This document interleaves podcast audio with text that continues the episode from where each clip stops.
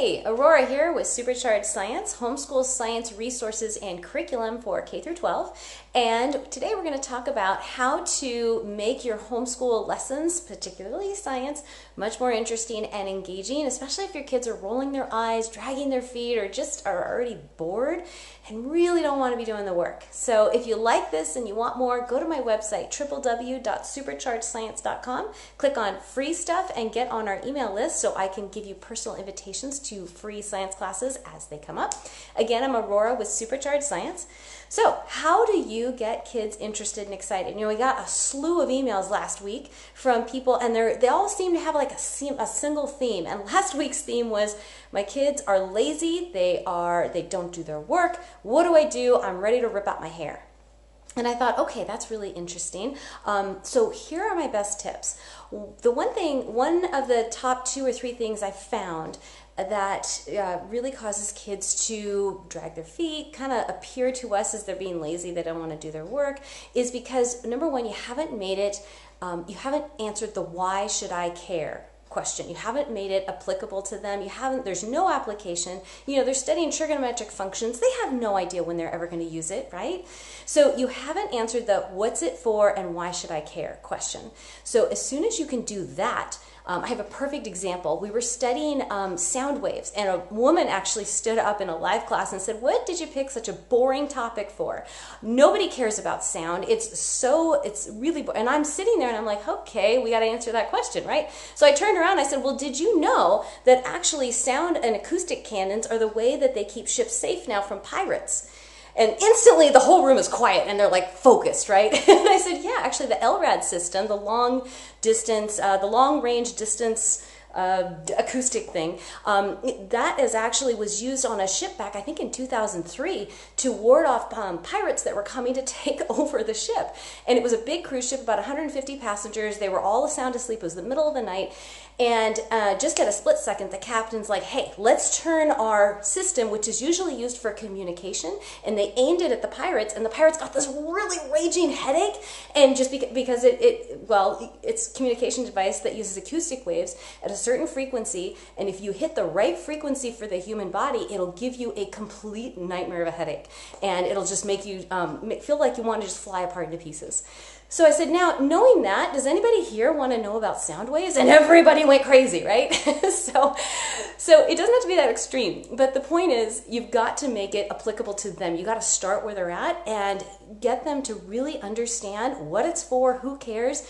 Uh, because honestly, a lot of the stuff they're using, they're doing drill sheets, they're doing math worksheets, they're learning history lessons. They're like, who cares, right? 90% of what kids are going to learn in a month, they're going to forget by the end of the month. And the question is, why bother if you're just going to forget in the first place? And the answer is if you can answer that application question, then you will able to use it as a foundation so you can um, you can build on it, and the kids that learning is going to stick. So the second reason kids are dragging their feet and bored is because they feel like they don't they don't have any control.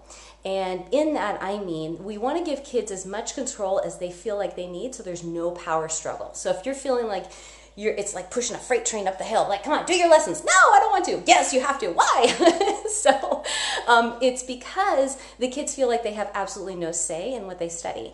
And this can be where the give and take comes from. The parents like okay we get to pick three subjects today. You know maybe um, suppose you're doing science because that's my forte. And you say within science you have these three areas. Which one would you like? So it's not are we going to study science? It's which area are we doing today? It's like when you tell a toddler and they're like, I don't want to put on my coat. No, you can't make me. And you're like, do you want to carry your coat or do you want to put it on? So taking the coat is not an option. Whether you do homeschooling lessons that day is not an option. However, I'm going to give you the control as to which parts you get to do. Does that make sense? Okay, so if you like that, give me a thumbs up. Yay! um, this is Aurora with Supercharged Science, homeschool science resources. If you like this and want more, get some free stuff from my website, www.superchargedscience.com. Okay, one other thing um, that I want to put in mind, this is the third of the three that I mentioned. The third one that you've got to keep in mind is, is your science curriculum or is your homeschooling curriculum satisfying the needs of your kid?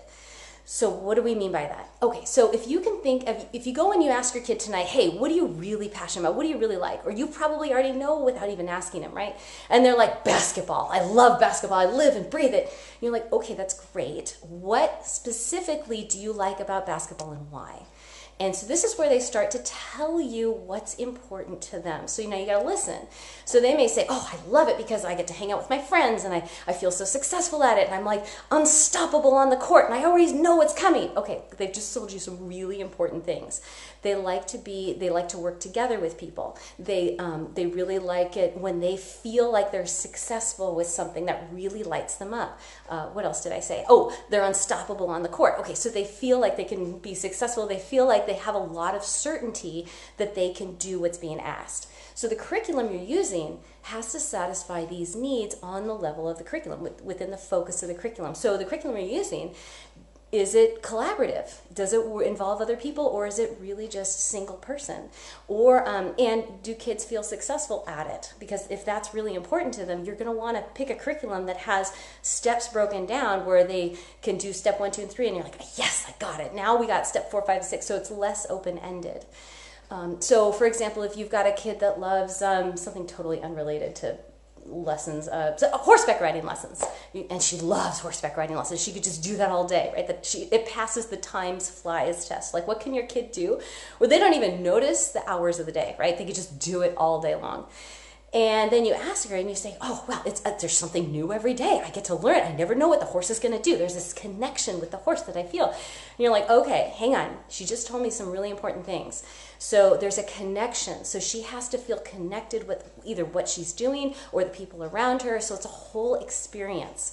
Um, what else? Oh, very uh, variety. How much variety are you bringing with your? Is the homeschool curriculum that you're using bringing to her? If it's the same thing every day, and she craves variety, that curriculum is not going to be successful at reaching her in a way that could truly be lifelong learning.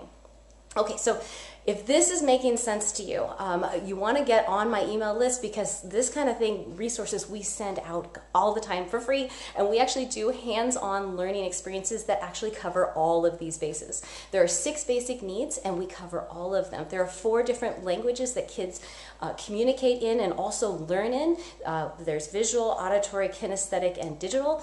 Not like digits on a page, not just, you know, like computers. Um, and we deliver that in all four modes. So you can rest assured that your kids have got it. So if you like this and you want more, go to my website, www.superchargedscience.com slash free stuff.